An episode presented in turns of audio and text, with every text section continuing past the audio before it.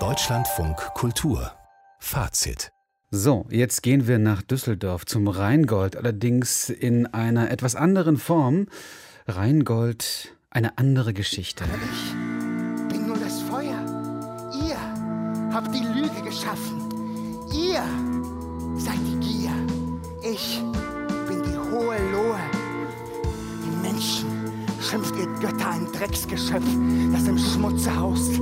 Staub sei er am Gewand von euch Oberen. Aber ihr seid nicht besser als das Menschengeschöpf, ihr Götter, ihr Riesen. Ich sehe euch bücken nach dem Gold. Ich sehe euch geifern und krümmen vor Lust nach dem Gold. Ihr seid in dem Glauben, aus jedem Kampf unbesiegt hervorzukommen. Aber diese Schlacht gewinnt ihr nicht, denn das Gold blendet. Gold macht eine böse Natur. Und das Heil geht zur Rüste. Vernunft, für euch gilt sie nicht. Ich sehe nur euer glänzendes Laster.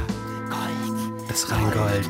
Gold, Gold, mehr Heute. Abend in Düsseldorf Open Air und ich würde mal sagen, ganz schön viel historischer Ballast da unter dem Himmel von Düsseldorf. Ein Gustav Gründgens Platz, äh, Gustav Gründgens Platz, Richard Wagner, das Rheingold und mittendrin unser Kritiker Peter Klaus. Schönen guten Abend. Ja, einen schönen guten Abend. Rheingold mal anders, äh, äh, in der Fassung von Feridun Saimoglu und Günther Senkel. Äh, die beiden haben ja nicht zum ersten Mal, ich sag mal, Mythen umgedeutet. Das haben sie schon bei den Passionsfestspielen in Oberammergau äh, gemacht, bei den Nibelungenfestspielen in Worms, jetzt erst in Düsseldorf. Aber erstmal das Wichtigste, wie jetzt äh, bei diesem eher schlechten Wetter, Open Air, sind sie trocken geblieben und war ihnen warm genug? Nieselregen, 10 Grad, mehr sage ich nicht dazu. Also es muss schon gute Gründe gehabt äh, haben, den Abend da äh, zu verbringen, tatsächlich auf diesem Platz. Also ich meine, bei so einem offenen Raum haben wir ja viele Herausforderungen. Ne? Die Akustik, Licht, Bühne, das Setting komplett anders als drin. Was haben Sie gesehen? Alle Herausforderungen wurden grandios bewältigt. Es ist im positivsten Sinne ein toll dreister Abend. Es ist Wagners Handlungsgerüst. Es geht ja um die Erschaffung des Rings des Nibelungen. Aber statt Romantik gibt es Satire der sehr feinen Art. Es gibt Musical-Elemente. Es gibt eine Prise Quentin Tarantino-Trash und jede Menge Rocky Horror Show. Der Untertitel, Sie haben ihn erwähnt, ist eine andere Geschichte. Und das deshalb, weil die Mythen der Götter und damit ihre Legitimation in Frage gestellt werden. Der zentrale Satz des Abends, der Mensch ist ohne Verstand. Das ist der zentrale Satz für mich jedenfalls deshalb, weil der ganze Abend zielt auf eines ab, auf ein Infragestellen einer Welt, in der Hass den Diskurs, die kontroversen Auseinandersetzungen, die Diskussionen ersetzt. Und damit ist es ein sehr aktueller Abend. Also ein politischer Abend auch. Für mich ist es ein hochpolitischer Abend. Und dann haben wir ja verschiedene Figuren, die ja trotzdem noch irgendwie zum Rheingold gehören. Also wie viel Wagner kommt in diesem Rheingold noch vor?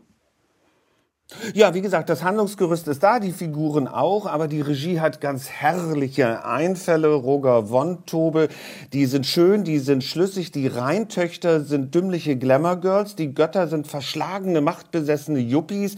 Alberich ist ein Arbeitstier, das Macht und Reichtum dieser Götter erschuftet.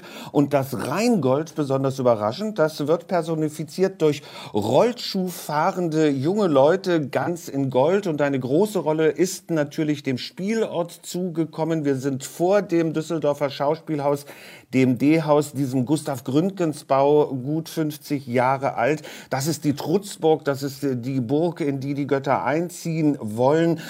Und das ist schon eine ganz besondere Atmosphäre, die da entsteht. Licht, Akustik, die Abstimmung, alles hat wunderbar geklappt. Und ich fand inhaltlich eines ganz besonders spannend von den beiden Autoren, nämlich das Bild der aktiven Frauen. Da sind vor allem die Göttinnen Fricka und Freier. Und vor allem ist da dann noch die Gestalt von Logos. Das ist ja der Drahtzieher. Der ist nicht Gott, der ist nicht Mensch, der ist nicht Mann, der ist nicht Frau. Und Wagners Männlichkeitskult, der wird hier lustvoll zerpflückt, dass es eine einzige Freude ist. Wir haben schon ein bisschen Musik gehört. Wie äh, stark ist die Musik an diesem Abend?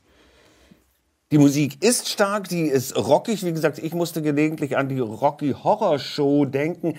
Es werden ab und an Wagnersche Motive benutzt, aber die werden durch die Jazz- und Rockmühle gedreht, dass es eine einzige Freude ist. Ich kann mir vorstellen, dass Wagnerianer das ein bisschen anders hören, als ich es gehört habe. Wer nun puristisch auf Wagner steht, wird gar nicht bedient.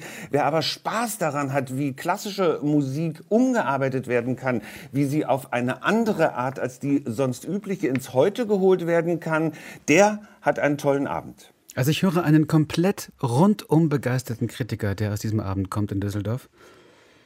Trotz Kälte und Nieselregen, ja, das hat natürlich auch mit den Akteurinnen und Akteuren zu tun. Alle sind ganz hervorragend. Ich möchte mal eine hervorheben, Judith Bohler als Fricka, was die aus dieser ja gar nicht so großen Rolle macht. Das ist eine Intelligenzbestie, die sich immer genau im richtigen Moment anpasst, die das Spiel der Männer scheinbar mitspielt, um ihren eigenen Nutzen daraus zu ziehen. Hochspannend, eine tolle schauspielerische Leistung. Peter Klaus, ganz begeistert von dieser Open-Air-Aufführung von Das Rheingold, eine andere Geschichte in Düsseldorf. Dort, äh, ja, diese, ähm, diese Inszenierung von Roger von Tobel mit der Idee von Feridun Samoglu und Günter Senkel. Das also auf dem Gustav-Gründgens-Platz in Düsseldorf. Herzlichen Dank.